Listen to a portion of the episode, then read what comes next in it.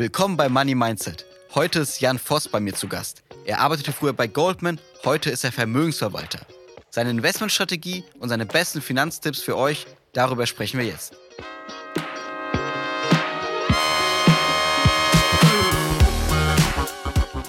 Disclaimer. Die Inhalte dieses Podcasts beinhalten keine Kaufempfehlung der Redaktion. Aktien, Kryptowährungen und Investments sind grundsätzlich mit Risiko verbunden.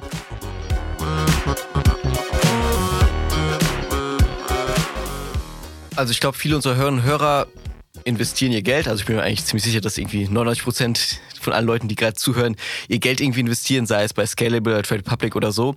Äh, die meisten werden, denke ich mal, wahrscheinlich keine 10 Millionen oder mehr haben. Sorry, wenn wenn es doch die Mehrheit ist. Aber was wäre denn, was sind denn so deine wichtigsten Finanztipps, die du aus deiner Karriere bei Goldman, an der Arbeit im Family Office so gelernt hast, was sozusagen Normalos jetzt mitnehmen können? Ich glaube ich mal so der Tipp Nummer eins ist, sich grundsätzlich mal der eigenen Anlagestrategie bewusst zu sein. Wenn man sich irgendwie, wenn man so die deutsche Finanzmedien liest oder wenn man irgendwie auf Reddit im Finanz-Subreddit sich bewegt oder sowas, gibt es eben immer so Standard Practices und ich glaube, die sind grundsätzlich nicht falsch. Ich glaube, so den Standardtipp, den man immer oft hört, ist, Leute sagen so, kauf dir eben einen breit diversifizierten ETF, leg da langfristig ein, spar jedes Monat, schau, dass du nicht über deinen Mitteln lebst. Und ich glaube, das ist grundsätzlich schon der richtige Ansatz. Ähm, aber es ist, glaube ich, wichtig, da auch mal den einen Schritt zurückzugehen und wirklich zu überlegen, so, okay, okay, übernehme ich dieses Wissen jetzt grundlegend mal? Oder schaue ich eigentlich, was spezifisch auf mich passt? Also, ich sag mal, wenn man Young Professional ist, der gerade erst anfängt zu arbeiten und sozusagen wahrscheinlich noch verhältnismäßig viel Einkommen und vielleicht weniger Ausgaben hat, dann macht es, glaube ich, schon mal einfach Sinn, einen ETF-Sparplan langfristig zu besparen. Aber natürlich, wenn man sich da durchs Leben bewegt, muss man sich eben über die Frage stellen, okay, was möchte ich eigentlich erreichen? Weil ähm, Aktien waren zumindest historisch, wer weiß, ob es auch in der Zukunft so der Fall sein wird, waren eben eine Anlageklasse, die sich aber über sehr lange Zeithorizonte sehr, sehr gut entwickelt hat. Aber dafür, dass es sich so gut entwickelt hat, muss man eben auch enorme Volatilität mit in Kauf nehmen. Also wenn ich schaue, so in dem Zeitraum, den ich immer so ein bisschen track für mich selber, ich glaube, da war die schlechteste Periode, ich glaube so von 2001 bis 2003, so vom Hoch bis zum Tief über drei Jahre hinweg, 50 Prozent im Minus. Wenn man das jetzt vergleicht, beispielsweise so Corona, was wahrscheinlich so der der Schock war, der den meisten von uns naheliegend war. Das war also ein Monat, es ging mal runter und dann ging es nur noch so, ja, to the moon, mehr oder weniger. Dass Leute eben wirklich wissen, wenn sie in die Aktien investieren, was heißt das eigentlich? Also, was kaufe ich mir da ein? Passt es zu mir? Sollte ich vielleicht lieber irgendwie ein bisschen sicherer investieren? Wir haben ja inzwischen das angenehme Umfeld, dass es nicht mehr nur Negativzinsen gibt, auch für sichere Staatsanleihen beispielsweise, also oder eben die dementsprechenden ETFs, hält man inzwischen ja auch wieder positive Renditen. So reicht das mir je nach Lebensphase vielleicht schon aus. Ähm, und da sich wirklich mal der Ziele bewusst sein und wirklich auch so ein bisschen zu strukturieren, was möchte ich eigentlich erreichen, worauf spare ich hin. Ich glaube, das ist so grundsätzlich der eine wichtige Tipp. Aber letztendlich eben auf der anderen Seite, was man vor allem in dieser Meme-Stock-Zeit vielleicht der letzten paar Jahre vergessen hat, ist so, keiner möchte langsam reich werden, aber das war historisch immer der beste Weg. Also äh, diese Daumenregel ist ja die, diese quasi Rule of 70, dass du sagst, okay, wenn der Aktienfonds 7% pro Jahr macht, der ETF 7% pro Jahr macht, dann sollte er sich alle 10 Jahre verdoppeln. Und dieser Zinseszinseffekt über sehr, sehr lange Zeithorizonte, das ist natürlich denkbar langweilig. Du willst jetzt nicht bei der Dinnerparty sitzen und mir deinem Kumpel erzählen, boah, geil, mein Sparplan läuft einfach jeden Monat, wie er laufen soll. Jeder will natürlich erzählen, geil, ich habe irgendwie GameStop gekauft oder welche Meme-Stock-Aktie auch immer gerade rumgelaufen ist oder super in Krypto investiert. Aber davon sollte man sich halt nicht mitreißen lassen und lieber sagen, okay, in meiner Anlage gehe ich da ganz langsam und ganz simpel vor und konzentriere mich vielleicht eher darauf, wo ich sonst in meinem Leben Optimierungspotenzial habe. Meine Ausgaben, vielleicht auch meine Steuerstruktur, wenn man ein bisschen mehr Vermögen hat. Äh, bin ich eigentlich im richtigen Job? Mache ich eigentlich was, was mir Spaß macht? Ähm, letztendlich viel mehr Zeit darauf auf zu konzentrieren und nicht nur auf der richtigen Aktienfonds- oder ETF-Selektion ich glaube, das vergessen viele Leute. Wie würdest du 10.000 Euro investieren, wenn du jetzt so ein Young Professional wärst? Was du ja auch eigentlich bist. Ja, ähm, wenn ich jetzt mal zurückblicke, irgendwie 10.000 ja. Euro, so die ersten Gehälter, die man bei Goldman angespart hat. Also ich glaube, vielleicht auch, ein, das ist ein bisschen ein konterintuitiver Rat, aber ich glaube, wenn man wirklich Young Professional ist, äh, du hast den Zinseszinseffekt natürlich in deinem ETF-Portfolio, aber du hast den Zinseszinseffekt auch in deinem eigenen Gehalt. Das heißt eigentlich, müsste ich eigentlich auch mal eine Analyse zu machen, das fände ich mal ganz spannend. Wenn du, glaube ich, für so auf 30 Jahre Arbeitsleben schaust, eigentlich selbst davon ausgehst, ich starte jetzt irgendwie mit 50.000 Euro Gehalt und ich kriege pro Jahr im Durchschnitt 5% Gehaltserhöhung, dann wirst du wahrscheinlich wie so im ETF-Portfolio oder wenn du irgendwie schaust, wann hat Warren Buffett sein Geld verdient, wahrscheinlich einen Großteil von deinem Gehalt, irgendein Lebenszeitgehalt verdienen von 50 bis 60. Ähm, natürlich hast du oft Geld, das du heute investierst, einen sehr großen Zinseszinseffekt, aber es ist relativ gesehen, glaube ich, weniger. Das heißt, ich glaube, wenn man gerade mal anfängt zu arbeiten, so erstes Jahr im Job und 10.000 Euro angespart hat, also ich glaube im Rückblick, ich würde vor allem in Erfahrungen investieren, weil klar, ist natürlich schön, wenn du sagst, ich habe dann über 30 Jahre mein ETF angelegt, aber da sich mal die Reise zu gönnen und da mal nicht irgendwie auch so vielleicht die schöne Uhr zu kaufen. Ich habe immer damals geträumt, irgendwie einen Burberry-Mantel zu kaufen, habe ich dann am Ende nie gemacht, aber. Warum nicht? fand ich dann irgendwie doch nicht so geil, als ich ihn angehabt hatte. Und ich glaube, es waren damals irgendwie 1600 Euro. Da dachte ich so, boah, okay, da bin ich vielleicht doch zu sehr Schwabe, als ich das dann gekauft habe. bei Pick und Kloppenburg, glaube ich, eingekauft oder so. Ähm, aber da eigentlich so ein bisschen so in Erfahrung investieren und, glaube ich, auch viel so in eigene Weiterbildung investieren. Also einfach zu schauen, gibt es irgendwie ein Training, das man machen kann, so ähm, was bringt einen so zum nächsten Karriereschritt. Ähm, aber sozusagen, wenn man das alles gemacht hat, ich glaube, dann ist es einfach immer die gute Grundregel zu schauen, wie viel Geld lege ich zur Seite für Notfälle, so wenn mal die Waschmaschine kaputt geht. So manche Leute sind sicherlich damit gesegnet, dass sie ein verhältnismäßig hohes Einkommen haben, dass sie sagen, okay, wenn die Waschmaschine kaputt geht für 500 Euro, das ist vielleicht ein Monat Sparrad, da muss ich nicht so viel Geld zur Seite legen, aber es kommen doch mal Sachen vor, die irgendwie vorkommen. Man muss Steuern nachzahlen, man hat mal irgendwie eine Reise, man ist vielleicht mal krank, dass man dafür genug Geld zur Seite hat. Und das, was letztendlich übrig bleibt, da ist, glaube ich, der breit gestreute Aktien-ETF grundsätzlich kein doofer Gedanke. Ähm, aber es ist natürlich am Ende immer sehr stark abhängig von der individuellen Situation. Und wie gesagt, da würde ich wieder zurückverweisen auf das, was ich gerade meinte. Also mal kritisch reflektieren, was man eigentlich erreichen möchte und nicht nur das machen, was vielleicht die breite Masse einmal zählt. Auch wenn das grundsätzlich kein schlechter Ansatz ist. Gab es schon Momente so in deiner Karriere, wo Klient zu dir kam und sagte irgendwie, ich will mein Geld investieren und dann kamst du an oder wer auch immer und meinte, ja, MSCI World ist doch super für dich und er dachte, oh nee, wirklich, das machen ja alle, gibt es irgendwie nichts Besseres? Oder ist es auch manchmal so, dass du einfach sagst, ey, MSCI World ist für dich super und das machen wir einfach? Ähm, ich kann jetzt natürlich keine konkreten Produkte ja. nennen, aber ich sag mal, wenn wir jetzt mal im Universum der breit gestreuten Aktien-ETFs unterwegs sind, ähm, ist also tatsächlich, dass die Situation, wie du es gerade beschrieben hattest, kommt tatsächlich relativ oft vor, aber es macht mir immer sehr viel Spaß, das so ein bisschen zu die Banken. Und ich jetzt, also ich glaube, viele Leute, wenn du wirklich sagst, ich hatte jetzt einen großen Exit, ich habe zweistelligen Millionenbetrag verdient, denkst du, okay, jetzt habe ich so viel Geld, viel mehr als der Privatanleger, so ich möchte auch jetzt nicht irgendwie den gleichen ETF kaufen, wie jemand für 50 Euro im Monat bespart. Aber tatsächlich, was ich da immer gerne erzählt, ist eine Anekdote von, das war mal ein Wall Street Journal Artikel, von einem Pensionsfondsmanager, ähm, aus Nevada. Der managt 36 Milliarden alleine. Und es war ganz spannend, weil er erzählt, die größte Frage, die ich mir jeden Tag stelle, ist, was ich zum Mittag esse. So, der sagt eigentlich so, er investiert so langweilig, jeder Pitch, der ihm irgendwie gebracht wird für Hedgefonds, für Private Equity, blockt er alles ab, sondern er weiß einfach, okay, äh, ganz langfristig, langweilig investieren ist einfach der beste Weg. Und äh, da den Leuten mal aufzuzeigen, so hey, wenn jemand 36 Milliarden so managt, ist das grundsätzlich nicht schlecht. Und dann vielleicht auch noch eine zweite Anekdote, die kommt von Howard Marks, der berühmte Hedgefondsmanager. Der schreibt immer so Briefe und in einem Brief hat er erzählt, so, ja, mein Freund, der Pensionsfondsmanager, also auch noch ein amerikanischer Pensionsfondsmanager, der so meinte, okay, der war jedes Jahr im 50. bis 75. Perzentil. Also sozusagen, er war entweder durchschnittlich oder leicht überdurchschnittlich, aber war nie so in den Top 5% über so eine 10-Jahres-Periode. Äh, also denkst, okay, überdurchschnittlich, leicht überdurchschnittlich, klingt doch erstmal so langweilig. Aber tatsächlich dieses leicht überdurchschnittliche Investieren kumuliert sich über 10 Jahre, quasi wenn du auf die ganze Periode blickst, ins 98. Perzentil. Also wenn du so langweilig investierst, bist du in den Top 5% der Manager. Und das ist natürlich einerseits, ich sag mal, die Durchschnittsrenditen zu erzielen, aber was Leute eben auch nicht vergessen dürfen, ist diese Rückschläge, die man vielleicht hat, wenn man eher volatil investiert, eher spekuliert, das sozusagen nicht zu haben und da nicht vielleicht auf viele Aktien sitzen zu bleiben, die nicht mehr wie der Aktienmarkt die Erholung haben. Ähm, das in Kombination gibt natürlich immer Leute, die sagen, okay, finde ich cool, mache jetzt im großen Teil, aber ich möchte trotzdem noch ein paar Einzeltitel kaufen. Aber ich sag mal so, die Argumentation habe jetzt bisher noch nicht erlebt, dass ein Kunde meinte, so, nee, finde ich trotzdem doof, ich zocke weiter Optionen und Krypto. Und wie investierst du selbst? Ich teile es für mich in so drei Töpfe auf. Das ist eine Logik, die hatte ich für mich gefunden, die finde ich super. Das kommt vom, die heißt der Aspirational Investor. Das kommt vom ehemaligen CIO von Maryland Wealth Management. Ähm, und ich fand es super, weil als ich mein Unternehmen gestartet habe, habe ich ja auch überlegt, okay, was ist eigentlich so meine Anlagephilosophie? Wofür stehe ich eigentlich? Was finde ich gut? Und ein Thema, das ich immer ein bisschen hatte, wenn ich so schaue, die Modelle, die Goldman hatte oder die andere Banken uns gepitcht haben, die sind super smart und die Gespräche mit diesen so Investmentanalysten sind immer faszinierend. Aber das Problem ist letztendlich, das sind immer so ein bisschen weltferne Modelle, würde ich mal bezeichnen.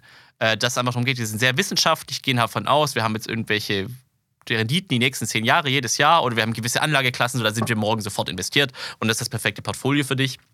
Aber ich sag mal, das lässt einerseits so ein bisschen die Realität außen vor, so beispielsweise Venture Capital für die Leute, die es vielleicht nicht kennen. Du kannst natürlich morgen sagen, ich habe 10% von meinem Vermögen, ich kaufe damit fünf Beteiligungen als Startups. Aber ich sag mal, wenn du es richtig machen möchtest, dann ist eigentlich eher was, wo du sagst, ich möchte über fünf Jahre 20 Prozent von diesen 10 Prozent jedes Jahr investieren. Also es dauert sehr, sehr lange. Das heißt quasi, diese statische Annahme von Tag 1 bin ich voll investiert in Venture Capital trifft eigentlich schon nicht mehr zu. Plus natürlich auch so, wie ist denn deine private Lebensplanung, wie ist deine private Steuerplanung. Also viele Faktoren, die da einfach nicht inkludiert wurden. Und da habe ich diese Aspirational Investor Logik für mich gefunden. Ähm, die teilt das Vermögen in drei Töpfe auf. Das ist einmal der Safety Bucket, der Market Bucket und der Aspirational Bucket und daran sortiere ich auch mein Vermögen, kann ich auch gerne ein bisschen durchführen. Also der Safety Bucket, wie der Name schon sagt, das ist eigentlich das, was viele Leute so ein bisschen kennen als ihren Notgroschen. So, wie viel Geld lege ich denn zur Seite, wenn ich mal irgendwie meinen Job verliere, wenn mal die Waschmaschine kaputt geht oder vielleicht auch so zur Seite einfach, wo ich sage, gewisses Geld möchte ich nicht riskieren an den Aktienmärkten, weil wie gesagt sehr volatil, weil ich vielleicht in zwei Jahren mir eine Immobilie kaufen möchte. Und es liegt dann so ein Tagesgeld, Festgeld irgendwo darum oder auch im Girokonto auch oder? Genau, Tagesgeld, Festgeld, Girokonto. Jetzt, wo die Zinsen wieder positiv ja, ja. sind, kann natürlich auch die andere eine kurzläufige Anleihe oder der kurzläufige, äh, der kurzläufige ähm, ETF Sinn machen, mhm. ähm, je nach Situation. Aber natürlich auch, ich sag mal, dieser Sicherheitsgedanke können eben auch solche Sachen sein wie Versicherungen beispielsweise. Ne? Dass man halt weiß, okay, ähm, natürlich in Deutschland haben wir ein schönes Sozialversicherungssystem, dass man da zumindest mal abgesichert ist, aber auch zusätzliche Sachen, Berufsunfähigkeitsversicherung, eine private Krankenversicherung, dass eben, wenn mal was eintritt, man vielleicht laufend eher einen kleinen Betrag zahlt, während man Gehalt hat, dass es sozusagen nicht ganz reinschlägt, wenn man in der Notlage mal beispielsweise. Und wie hoch ist dein Safety Bucket? Ähm, prozentual müsste ich das jetzt nochmal quantifizieren. Das ist für mich eher so ein bisschen, ich sag mal, der mentale Betrag, den ich zur Seite habe, so aufs Vermögen gerechnet. Vielleicht sind so 20 Prozent um den okay. Dreh rum, würde ich sagen. In Monatsgehältern vielleicht so ein bisschen? Kann man sich vielleicht ein bisschen besser vorstellen? Wahrscheinlich so bei mir drei Monatsgehälter, mhm. was wahrscheinlich für den ich sag mal so, aus der Finanzlogik eher ein bisschen kleiner ist, aber da habe ich fairerweise, glaube ich, das Privileg, ein relativ hohes Einkommen zu haben, dass ich sage, okay, falls ich mal irgendetwas kurzfristig Unerwartetes hätte, wie irgendwie, es geht wirklich mal was irgendwie in der Wohnung signifikant kaputt, dass ich sozusagen da genug abgesichert bin. Und fairerweise, ich komme aus einer Versicherungsmaklerfamilie, das heißt, bin ich wahrscheinlich selbst für den deutschen Durchschnitt sehr überversichert. Äh, das heißt, da fühle ich mich relativ wohl, wenn es, ich sag mal, ähm, auf Gehalter gesehen ein bisschen weniger ist. Dein Monatsgehalt kannst du es natürlich auch gerne verraten, wenn du magst. Äh, lieber vielleicht nicht. Okay, versuch was wert. okay, das heißt, du hast ein Safety Bucket, das ist dein Notgroschen, so zwei, äh, drei Monatsgehälter und was sind die anderen zwei Buckets? Genau. Der zweite Bucket ist der Market Bucket. Ähm, das ist, glaube ich, das, was man eigentlich grundsätzlich schon kennt, wenn man sich in den Finanzmedien so ein bisschen umschaut. Also, was ist letztendlich das Geld, das ich langfristig anlege, damit ich beispielsweise in der Rente auch nach der Inflation genug Vermögen aufgebaut habe? Weil wir wissen, vor allem heute, wenn die Inflation wieder ein bisschen höher ist, wenn du das Geld jetzt nur aufs Sparbuch packst, natürlich, dann hast du zwar bis in 50 Jahren vielleicht viel Geld zur Seite, aber einfach durch diese Kaufkraftentwertung, durch die Inflation ist es einfach nicht mehr so viel wert. Deswegen rät man ja generell an, das am Kapitalmarkt oder in andere Anlagen zu investieren, wo man langfristig denkt, dass man eine Überrendite nach Inflation erzielen kann. Ähm, und das ist bei mir breit gestreut, wie gesagt, die ETFs, äh, wie ich gerade gesagt hatte. Ich habe tatsächlich auch historisch bedingt noch ein paar Einzeltitel, die ich gekauft habe, also entweder wo ich dran geglaubt habe oder thematische Expertise hatte. Das mache ich aber deutlich weniger, weil ich sag mal, ich habe einfach weniger Zeit, als das vielleicht historisch der Fall war. Bei Goldman beispielsweise hat man natürlich Restriktionen, wann man handeln kann, aber tagtäglich eben Zugang gehabt zum Goldman Aktien Research, ist eben viel damit beschäftigt. Das heißt, da habe ich damals viel mehr Einzeltitel noch gehandelt, aber da bin ich natürlich ein bisschen weg von gegangen und letztendlich eben auch die Sache, wenn ich so drauf schaue, ähm, mich hat das auch selbst getroffen, wie sich der Kapitalmarkt entwickelt hat, quasi im Positiven von 2020, 2021, aber natürlich dann auch 2022 wirklich wieder deutlich stärker als der Markt runter, weil ich eben da relativ viele auch volatile Aktien drin hatte, wo ich sagte, okay, einerseits, ich möchte mich damit nicht mehr so quasi intensiv mit beschäftigen können, vor allem wenn ich auch gesehen habe, wie gut Leute gefahren sind mit dem langweiligen ETF. Und es wäre natürlich letztendlich auch irgendwie nicht so on message, wenn ich so meinen Kunden empfehle, kauf den langweiligen ETF und ich selber zocke dann in Einzelaktien. Äh, eine Handvoll habe ich noch, einfach weil ich sage, ich glaube dran oder ähm, ich möchte vielleicht das Thema auch irgendwie mitverfolgen. Aber Großteil bei mir ist einfach inzwischen langweilig im ETF plus dem passenden ETF-Sparplan und versuche da eben nach Warren Buffett-Logik einfach langfristig und langweilig reich zu werden. Ach so, auch ähm, dein Sparplan, wie hoch ist der ungefähr? Also in Prozent jetzt? Das sind wahrscheinlich so 20 Prozent vom Monatseinkommen. Und der dritte Bucket, das ist jetzt interessant, was ist das? Genau, also der dritte Bucket, das ist tatsächlich was, was viele Leute, glaube ich, nicht so auf dem Schirm fanden, aber das fand ich, das war, glaube ich, auch der Grund, warum ich diesen Ansatz so spannend finde, ist eben, wie die vom Aspirational Investor Framework, der dritte Topf ist der Aspirational Bucket. Letztendlich, ich glaube, die meisten Leute fahren einfach gut damit, zu planen, dass sie langfristig reich werden. So, ich habe meine Sparrate, die Sparrate kann ich halten und wenn ich das quasi 50 Jahre lang halte oder vielleicht über die Zeit ein bisschen erhöhe, dann sollte ich gut fahren. So insofern der Kapitalmarkt und die Aktien vor allem sich weiter langfristig entwickeln, wie das immer so der Fall war. Ähm, aber letztendlich wir würden uns natürlich alle freuen, wenn wir schneller reich werden. Also mal schauen, ich habe noch nicht geschaut, ob ich heute den Euro-Jackpot gewonnen habe. Wäre natürlich schön. Äh, dann gründe ich mein eigenes Family. Spielst du? Äh, ich spiele tatsächlich, ja. Das ist natürlich total irrational, aber so, man darf ja mal Hoffnung haben. Okay. Ähm, und aber sozusagen, es wäre natürlich schön, früher, schneller, sprunghaft Vermögen aufzubauen. Und ich sag mal, da gibt es, glaube ich, so zwei, drei Ansätze, wie man drüber nachdenken kann. Aber grundsätzlich finde ich es für Leute, also würde ich jedem raten, so, okay, ich bin jetzt in gefestigter Situation. Ich habe mein sozusagen Safety Bucket, meinen Notgroschen aufgebaut. Ich habe da ein paar Monatsgelder zur Seite gepackt. Ich habe meinen ETF-Sparplan. Da spare ich jedes Jahr fleißig rein. Das klappt alles gut. Und dann hat man vielleicht noch ein bisschen Geld übrig, sich da jetzt endlich die Frage zu stellen, wie man weiter investieren möchte. Ich glaube, das ist anders. Also, Aspirational Bucket ist ja zweigeteilt. Einerseits, wie das englische Wort herkommt, so die Aspirations. Also, ich sage, okay, ich erfülle doch eigentlich schon meine Sparziele. Ich mache alles richtig, jetzt gönne ich mir auch mal was im Leben. Das ist, ich sag mal, dass man mal schön essen geht oder wenn du vielleicht ein bisschen vermögender bist, ich spare hin auf das schöne Auto, auf die schöne Uhr, was natürlich auch potenziell Sachen sein können, die wertbeständig sind.